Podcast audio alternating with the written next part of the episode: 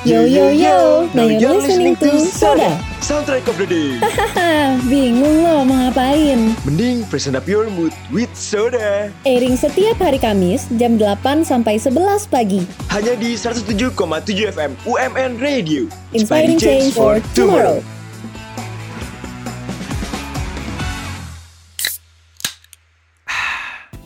Masih di Soda Ultima Friends barengan sama gue Mikael Diki dan juga Zephyr yang masih nemenin dulu nih Ultima Friends. So Ultima Friends, tadi kan kita udah kurang lebih sempat banyak ngobrol lah tentang apa kesukaan gue terlebih tentang bidang-bidang seni ya Zephyr. Betul sekali. Tadi gue udah ngomongin tentang Diki yang suka nyanyi. Nah kemarin kan lu bilang nih lu lagi iseng-iseng terus kayak ngeliat orang tuh lagi buka-buka Instagram ketemu orang kayak keren banget terus berhasil lo ajak ngobrol nih. Nah gue pengen penasaran tuh siapa sih orangnya. Asik. Jadi ya Diki dan Ultima Friends, gue tuh karena hobi gue adalah scrolling Instagram gitu ya, emang agak gabut-gabut, agak bermanfaat dikit lah gitu ya.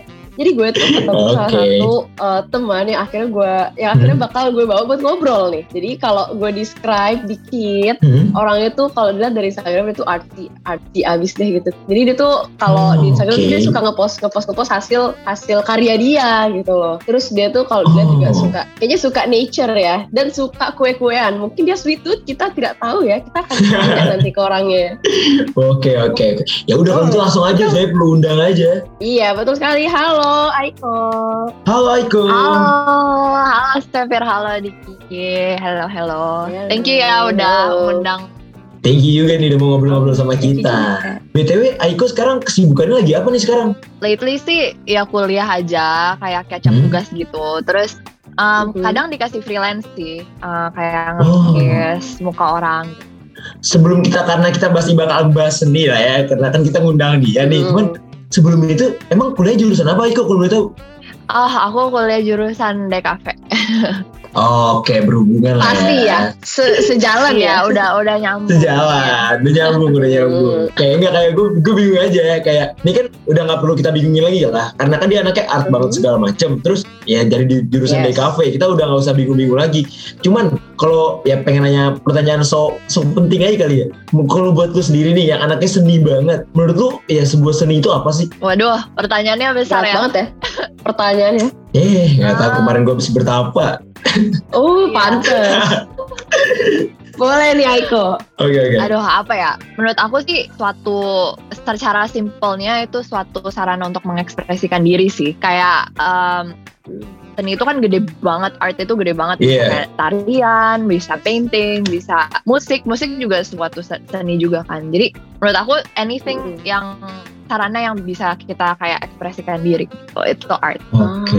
Bener sih, maksudnya bukan bener kayak gue ngerti gitu ya, tapi itu sesuai dengan apa yang guru SPK gue bilang. Jujur, maksudnya kayak tadi bingung aja dengan apa yang diucapin Aiko kan, dan kita yang lihat di Instagramnya Aiko kan seni yang kita tahu lah, Aiko kan kayak melukis, ngegambar gitu. Cuman ada nggak sih Aiko ketertarikan lain dengan bidang-bidang seni lain? Sebenarnya aku tertarik sama musik, cuman aku nggak bisa, nggak bertalenta dalam main musik, nyanyi gitu, nggak bisa. Cuman aku suka banget, dan itu kayak gitu jadi nyambung juga ke art aku. Kayak kadang lukisan aku itu aku dapat vibe lukisan aku tuh dari musik juga gitu loh. Itu sih. Kan Aiko kan kalau kita lihat dari Instagramnya itu kan biasanya art itu bentuknya lukisan ya, kayak pakai hand, pakai tangan gitu ya. Nah, itu berarti itu kan sebuah art yang emang lo pede di situ ya. Tapi kalau tuh menggeluti kayak digital art juga gitu, masih kayak digital. Kayak gambar digital gitu. Iya, kayak ilustrasi gitu ya. Iya betul. Gue gak tau namanya, maaf banget ya. Gak apa-apa, santai. Style art, oke sih. Aku juga suka, karena itu kayak tinggal bawa iPad gitu kan, sama pencil bisa kemana-mana gitu kan. Lebih apa ya, praktis gitu. Cuman kalau misalnya lebih suka mana sama traditional art, aku lebih suka traditional art karena aku bisa kontrol kayak brush strokes ya gimana gitu kan, kayak cara aku kayak bikin bentuk itu beda lah rasanya gitu kalau di kertas, di kanvas sama di iPad tuh, di digital gitu sih. I see. Beda. Kalau ngecat berarti kanvas gitu pakai cat air gitu atau cat apa sih biasanya? Aku dulu pas tahun lalu aku demennya cat air, terus aku belakangan ini lebih demennya sih cat akrilik sih. kayak ya yang lebih tebal gitu. Bedanya apa sih? Jujur aja ini awal banget. Jadi coba boleh Aiko apa tuh bedanya? Bedanya cat air dan cat akrilik. Cat air itu lebih kayak piece gitu, lebih lebih sheer. Warnanya lebih kayak misalnya kalian di Adobe Illustrator atau apa itu opacity-nya tuh kayak 10% sampai 20% gitu. Iya. Enggak ngerti juga. Mencoba memahami di sini. Tapi kalau akrilik tuh kayak tebel, kayak benar-benar pasitasnya tuh kayak 100%. Oh, ini ya ngerti paham udah gambarannya. Oke. Enggak tadi itu gue mau itu kayak lebih kereng ya. Iya benar itu lebih kereng gitu. Oh iya tadi tuh gue cuman mewakilkan Ultima Friends yang tahu perbedaannya. Gue sih tahu, gue santai aja. Tahu kok. Gitu. Salah satu sensasi ini nggak sih? Misalnya kalau pakai digital tadi Zephyr bilang tuh digital painting gitu kan. Nggak ada sensasi di mana kalau waktu zaman gue SMA tuh mainan cat air tuh netes ke baju, ke tangan. Ya sensasi itu seru gak sih? Bener banget. Yang kalau gabut ntar misalnya catnya udah banyak dicap-capin ke tembok ada bentuk jari. Iya. Dimeperin ke tembok. Iya benar. Tapi tadi nih mau nanya sedikit lagi kok. Kan soal tadi kan suka juga dengan seni musik. Kalau di ini tuh di seni lukis ada nggak sih kayak musik? Kalau di musik kan ada kayak genre-nya gitu, genre atau gimana itu bacanya itu genre-nya itu. Kalau di lukis itu ada nggak kayak gitunya? Ada, cuman kalau lukis agak beda ya menurut aku. Kayak kalau seni itu, seni lukis itu ada periodenya. Tapi kalau musik itu kan genre tiap periode tuh beda-beda kan genre-nya. Kayak di zaman sekarang pop, tapi ada juga indie, ada rock gitu kan, campur gitu. Tapi kalau misalnya lukisan, karena kita lebih ke pelukisnya gitu, kita ngikutin zaman gitu kan. Jadi kayak zaman dulu gitu kayak ada barok, kayak ada Renaissance. Kayak kalau kalian tahu lukisannya Leonardo da Vinci yang The Last Supper itu kan Renaissance gitu. Terus kalau yang zaman-zaman sekarang lebih ke modern art sih. Kalau kalian pernah lihat Museum Macan, kayak pernah lihat Instagram orang gitu, foto Museum Macan itu lebih kayak gitu, lebih ke modern art, contemporary gitu sih guys. Kalau lo sendiri style art lo apa, Aiko? Waduh, agak susah ya karena aku juga nggak 100% masih kayak confident, kayak percaya banget sama style aku, cuman masih progress lah ya guys. Cuman aku sih mungkin ekspresionis gitu. Itu mungkin ya. Gimana tuh? Bisa tolong dijelaskan? Karena di sini mungkin banyak Ultima Friends yang nggak tahu. Gue juga nggak tahu sih jujur ya. Gue baru denger. Oke, Ultima Friends. Menurut kakak-kakak gimana nih? Ekspresionis menurut ditanya sama dia. Tebak aja gitu. Ekspresionis nggak nih menurut gue dulu nih. Menurut gue ekspresionis itu kayak lukisan yang terpengaruh dari emosi. Misalnya lagi marah, jadi lukisannya agak acak-acakan, agak-agak apa namanya tuh? Apa sih sebutannya? Abstrak. Bener nggak? Oke. Terus kalau kak jago juga lo Diki. Oh jelas. Kalau menurut gue ekspresionis tuh, tadi gue mau jawab kayak Diki ya, cuma gue anaknya mau beda gitu. Kalau menurut gue ekspresionis tuh ya apa ya, hasil lo itu tuh yang sesuai dengan lo tuh jatuhnya sama kayak Diki sih ya, maaf banget ya Diki gue. Tapi bener nggak tuh jawaban kita berdua nih Akiko? Bener sih, kayak aku panjangin aja kali ya, tapi bener jawaban Diki sama Kak Zephyr. Kalau ekspresionis itu apa yang kita rasain tuh kelihatan banget di lukisannya gitu. Jadi kayak dari goresan apa sih guys namanya? Brushstroke tuh goresan kuas. Nah thank you. Oh iya. Baru mau nyebut linggis. Belain dong. Jadi betul. Lain deh. Sorry. Iya dari goresan kuasnya gitu kelihatan banget. Kalau kalian melihat painting aku kayak kalau lagi sedih atau lagi marah tuh kelihatan. Kalau lagi marah tuh kayak keras gitu, kayak kasar gitu. Tapi kalau lagi down atau lagi gimana gitu, goresannya mungkin lebih halus, lebih kayak itulah guys gitu. Tapi kalau lagi down atau lagi gimana gitu, goresannya mungkin lebih halus, lebih kayak itulah guys. Jadi cowoknya Kiko nih enak aja, cowoknya Kiko enak. Dengan lukisannya tahu lagi emosi lagi gimana gitu. Misalnya lagi diem-dieman kan. Bener. Cuma dia ngelukis. Lukisannya acak-acakan. Ya lagi marah nih orang nih. Marah. Nah ngomong-ngomong soal itu. Bener. Lagi ada gak nih BTW nih? Aiko lagi punya cowok gak nih kebetulan? Penasaran aja. Enggak, cuman lagi dekat. Oh. Cuman enggak. Oh. Enggak tahu okay, lah. Oh. Enggak, soalnya Aiko soalnya ini aneh dapat sempat ada inilah, dapat kata-kata temen juga suka yang lukis katanya. Kalau orang yang punya punya pasangan atau sedang dalam kondisi ya itulah lagi sedang jatuh cinta atau segala macam, kayak inspirasi biasanya banyak, bener nggak tuh? Wah, bener banget dan pas banget Kak Diki nanya gitu karena belakangan ini kan emang lagi mungkin lagi ini kita kayak ngecurhat gitu ya guys. Santai aja. Kita bukan sesi curhat, kita bukan sesi konseling. Iya, jadi kayak emang bener sih kalau lagi deket sama orang itu inspirasinya banyak. Cuman kita sebagai pelukis itu pengen apa sih? Ini mungkin aku doang. Cuman emang banyak pelukis juga kayak gini. Kita pengen bikin lukisan tuh yang representasikan emosi kita tuh secara akurat gitu. Dan kadang susah banget karena kalau lagi suka atau lagi kayak perasaan suka gitu itu susah untuk dijadikan kayak suatu karya. Kalau sedih oke lah kayak bisa muncul gitu. Tapi kalau misalnya suka itu beda lagi kayak emosinya. Dan makanya aku lately jadi jarang melukis karena belum takut gak worth it gitu loh, takut gak sesuai imajinasiku gitu kadang. Iya. Tapi berarti kalau gitu jadi misalnya nggak tahu ya ini cuma kalau di lagu berarti ibaratnya kayak nanti tema lukisan itu sama terus nggak sih kayak misalnya lagu temanya misalnya sebelum dari banyak band ya lagunya ada misalnya kadang ngebahas soal remaja, soal kehidupannya gimana sosialnya. Cuman dengan dia kondisinya sedang lagi jatuh cinta kayak gitu, lagi suka sama orang, ibaratnya lagu jadi cinta-cinta terus. Kalau dilukis bisa ngaruh gitu juga nggak? Jadi kayak lukisannya maunya cuma ngebahasnya cinta-cintaan, kayak misalnya lu sama dia gitu-gitu doang, iya nggak? Bisa sih, bisa banget malah.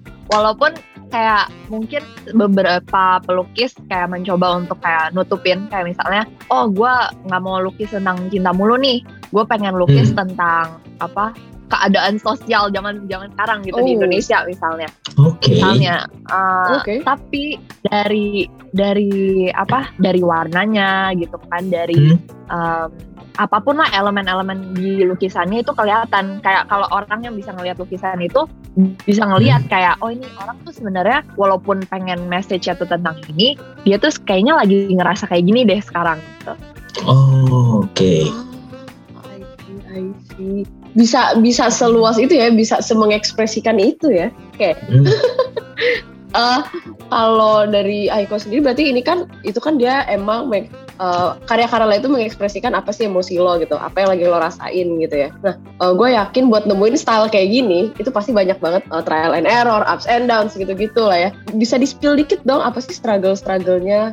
Salah satu gimana sih cara lo menemukan style yang cocok buat lo tuh kayak gimana sih perjalanannya? Oke.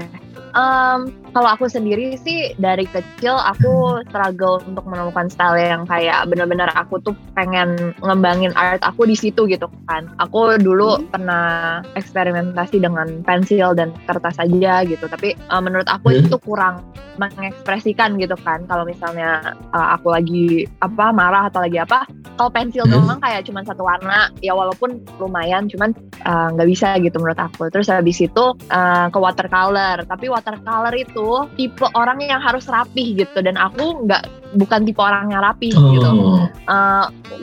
Watercolor tuh kayak kalau emang salah dikit bisa sih dihapus pakai air, cuman jadinya kayak kalau kalian pernah nggak sih kayak taruh air di kertas kan jadinya kayak kalau kebanyakan itu kayak ya pasti basah ya jadi kurang gitu. Ya jadi basah bener sih. Tapi bener. Lu percaya lagi Zep? Tapi jadi kayak gimana sih? Gak enak. Agak tipis gitu. Kayak nanti robek lah apalah gitu kan. Nah jadi aku kayak gak suka gitu kan. Terus jadi lanjut deh ke akrilik. Nah di akrilik itu mediumnya yang aku paling cocok. Nah kalau ditanya tentang style sih lebih kayak aku suka inspirasi aku tuh si Vincent Van Gogh kalau kalian tahu. Mainstream banget. Cuman aku suka gaya dia karena walaupun dia impressionism bukan expressionism, dia lebih main warna sih guys gitu. Kalau expressionism lebih main ini kan. Tapi apa sih namanya? Kuas gitu. Tapi kalau impressionism itu lebih warna. Tapi aku suka cara dia main warnanya dan itu jadi kalau kalian lihat lukisan aku tuh warnanya ya warnanya yang sebenarnya nonjol gitu. Kayak misalnya aku mau warna kayak gini, aku ngejerengin gitu. Karena aku bicara lewat warna sebenarnya. Oh. Gitu sih. Ah, I see, I see. Oke, Aiko, jadi soda itu gak afdol kalau gak main game. Mau tahu gamenya apa? Mau tahu? Tolong jawabannya. Mau tahu banget. Jadi nama gamenya adalah Tato, fakta atau mitos. Oke. Waduh, kayaknya Aiko kalau lo bisa lihat yang Ultima Friends itu udah kayak deg-degan. Boleh dijelasin dulu cara mainnya Diki ya? Jadi cara mainnya itu simpel aja nih Aiko. Jadi adalah kita nanti bakal, gue sama Zephyr lebih tepatnya, bakal ngasih satu statement. Kayak satu statement dan itu lu jawab singkat aja. Kayak apa yang pertama terlewat di pikiran lu. Dan itu lu jawab cepet, terus nanti kita tanya alasannya kenapa. Oke, kalau kita langsung aja nih dimulai. Boleh Zep, sikat. Oke, fakta atau mitos? Aiko orangnya introvert. Mitos. Oh, mitos. Apa kalau extrovert 100%? MBTI lo apa MBTI? Wah, aku introverted extrovert. Aku ENFP. Oh, ENFP. N-nya. Yeah. Oh, berarti lo feeling banget bener ya, ekspresif gitu. Iya. Oke, jadi gimana psikolog Zephyr? Jawabannya gimana? Gue enggak tahu Diki. Gue cuma kayak gue tahu F-nya tuh feeling, ya udah. Ya, feeling. Kalau MBTI gue apa? Ya? Kalau gue terakhir gue tes MBTI gue ESFJ kalau nggak salah. Oh, kita sama F-nya. Oh, asli. Oke, kita lanjut kali ini. Gue nggak tahu bagus enggaknya. Oke, lanjut. Satu kedua. Fakta atau mitos? Aiko ini zodiaknya Aquarius. Mitos. Enggak. Gue nggak mau lanjut langsung. Gue mau tanya Diki. Menurut lo Aiko ini zodiaknya apa? Ya iya lah. Masuk ketebak Zep sama gue Zep. Apa? Lu tahu udah jago banget ginian. Jadi zodiaknya itu Aiko itu Sagittarius. Mitos. Bukan. Kita sebut aja 12-12-nya kali ya nih zodiak. Ayo Zephyr tebak dulu. Zephyr dulu sebanyak tebak dulu Zep gantian enak aja. Gue mau mencoba zodiak yang dibenci banyak orang. Apakah Aiko Gemini? Mitos. Oh kan. Apa ya? Terus apa dong? Diki hampir. Scorpio. Capricorn. Bukan. Libra. Yes. Capricorn. Oh, Capricorn. Desember tadi 31 Desember. Itu udah dapet cluenya tadi Diki ya. Agak miss ya. Kan Aiko lahir 31 Desember. Wah, keren banget. Maaf ya Aiko, Diki emang agak short term memory. Jadi dia kayak itu benar. Dia emang suka begitu. Gak apa-apa. Dimaklumin aja. Tapi tenang kok, kalau sama kamu gak bakal lupa. Cowoknya Aiko kalau denger ini mohon maaf banget ya. Astaga. Kita lanjut ke tato berikutnya. Fakta atau mitos? Aiko suka makan durian. Enggak. Oh my god. Aku suka banget durian. Enak tau durian? Gua gak bisa nih yang kayak gini nih. Baik. Masa sih? Gak suka banget ya? Gua udah pernah nyoba makan. Terus yang pertama kali gua rasain itu tuh rasanya kayak bawang. Kayak bawang goreng. Jadi gua kayak apa bedanya bu? Jadi gua kayak masa rasa durian begini kata orang-orang manis. Kan gue expectnya manis dong. Lu makan durian di mana rasanya gurih? Di deket pantai. Wah bener-bener harus coba. Jujur. Sorry Aiko, gue juga shock karena gue baru tahu juga nih. Dia bilang mirip bawang goreng. Gue nggak tahu kalau dia nggak suka durian. Cuma nggak kayak bawang goreng juga dong. Serius? Iya baru pertama kali dengar orang bilang gitu. Mungkin Ultima Friends yang setim sama gue, tolong bela gue please di sini gue dipojokkan sama Aiko dan Diki ini. Oke. Karena daripada Zephyr semakin dihakimi ya, lebih baik kita lanjut ke tato berikutnya. Fakta atau mitos? Aiko lebih suka yang panjang daripada yang kecil. Waduh. Apa tuh? Apa aja? Yang kepikiran aja. Apa ya? Ini yang panjang atau yang kecil? Lebih suka yang mana? Yang panjang. Yang panjang. Kenapa?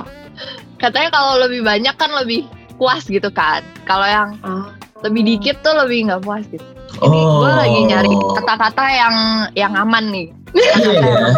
Iya, soalnya kan yang panjang emang aman.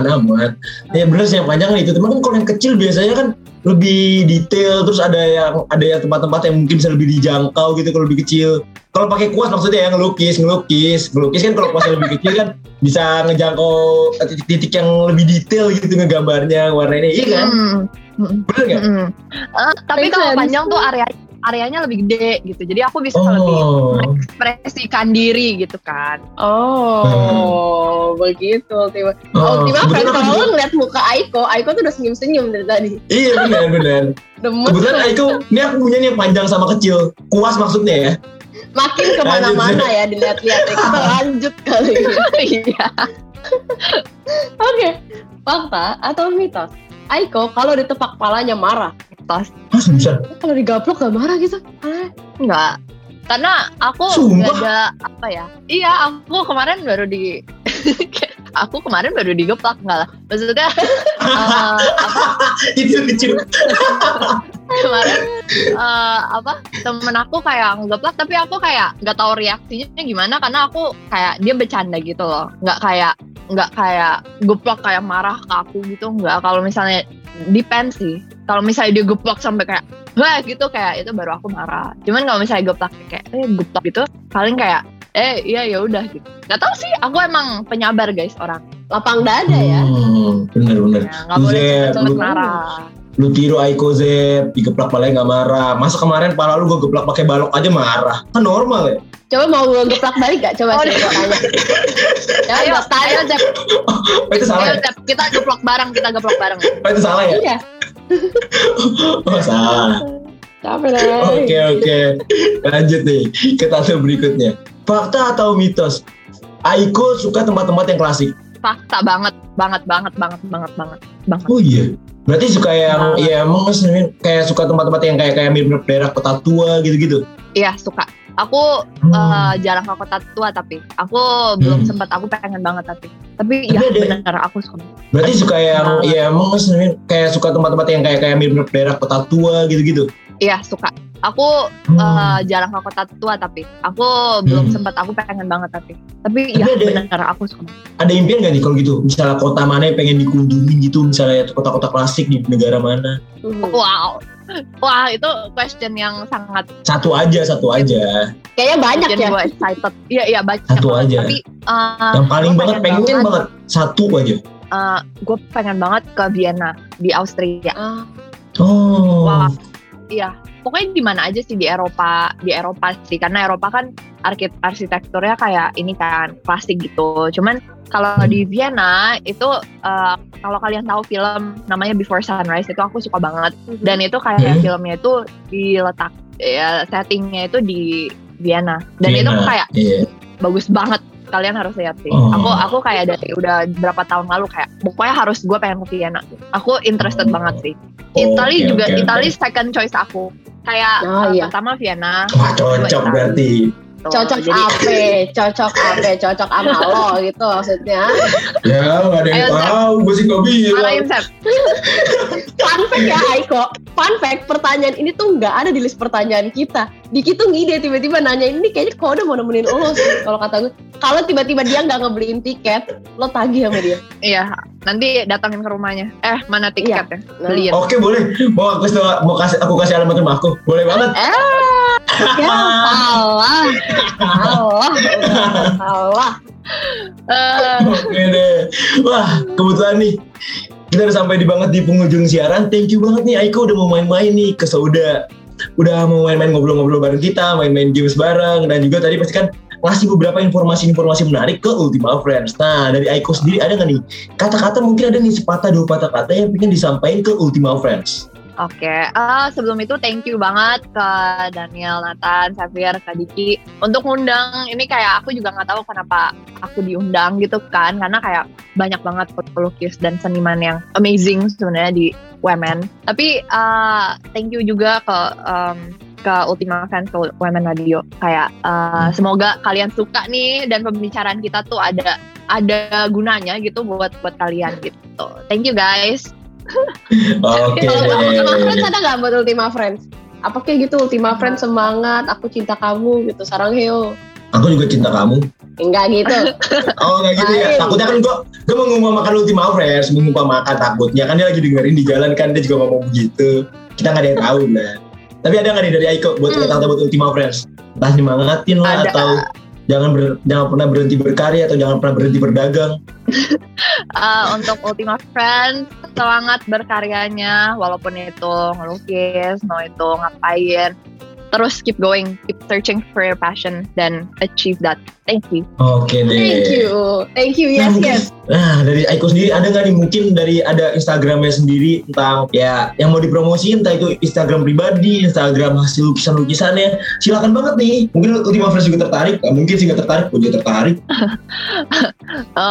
Kalau kalian mau lihat karyaku, boleh Aiko's Art.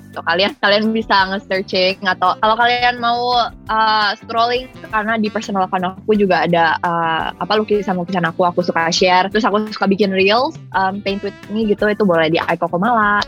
Thank you guys. Di-follow guys, di-follow ya kan. Udah kayak berdagang beneran tuh gue melanjutkan kata Diki. Beneran. Iya kan enggak apa-apa. Follow Aiko dan juga follow Mikael Diki _ Enggak, yang itu jangan guys. Jangan Ultima Friends sama Mikael Diki enggak usah. Oke deh. Thank you Aiko, udah. Thank you Aiko. Udah ngobrol. Thank you. Gue yakin Zephyr. Ya. Gue yakin ini pembicara kita banyak dagingnya aja. Zaman sekarang banget banyak daging. Yoi. Gue suka jeroan. Ya udah lomba lain dah. Pokoknya. Ya maaf. Oke, lanjut. Jadi tadi kita udah ngomongin apa aja Diki? Coba recap dikit dong. Tadi gimana kita adalah udah ngebahas gimana dari preferensi seni lu sama seni gua. Gua kan yang lebih suka musik. Pun lu ya, ya udah lu lah, tadi Ultima Friends udah denger lah lu sukanya apa. Terus kita tadi udah sempet juga banyak nih ngobrol sedikit banyak dengan Aiko yang lebih tertarik dengan seni melukis kan. Ternyata ya gue kan awam banget nih, ternyata tahu lebih dalam banget tuh soal melukis, kayak banyak banget style lukisan, kayak di genre di musik ada banyak, lukisan pun juga ada banyak jenis-jenisnya apa aja gitu. Terus kayak siapa ya, bahkan sesimpel kayak mural yang gue bilang tadi, anak-anak STM itu juga masuk seni cuy. Itu gue kaget. Nah, itu mau Ultima Friends intinya. Jangan pernah takut sama karya lu. Misalnya lu berkarya sejelek apapun, Gak sejelek, karya gak ada yang jelek. Karya itu semua adalah proses. Mungkin belum bagus aja, tapi belum jelek. Cuman harus sadar kalau belum bagus. Yes, mantap ya Diki ya. Dari omongan tadi gue yakin Diki sekarang tahu apa bedanya cat air dan cat akrilik. Gue tahu dong. Yes, tadi gue kan menyampaikan Ultima Friends aja, gue pasti tahu banget, Zep. Nah, Ultima Friends. Enak aja lu. Thank you banget Ultima Friends udah nemenin kita dari jam 8 sampai jam 11 siang ini. Dan sekarang gak kerasa banget waktunya gue sama Zephyr harus cabut. Tapi sebelum itu jangan lupa nih buat selalu pantengin UMN Radio di 107,7 FM. Pantengin juga Instagramnya di UMN Radio dan juga segala macam media sosialnya, TikTok dan juga yang lain-lain lah, YouTube segala macem. Dan jangan lupa juga dengerin channel yang terlambat dengerin kita di Spotify, You Podcast. Kalau gitu gue Mikael Diki cabut, gue Zephyr cabut. Bye Ultima Friends. Bye Ultima Friends. Bye bye. Yo. Now you're listening to Soda, soundtrack of the day. Hahaha, bingung lo mau ngapain? Mending freshen up your mood with Soda. Airing setiap hari Kamis jam 8 sampai 11 pagi. Hanya di 107,7 FM UMN Radio. Inspiring change for tomorrow.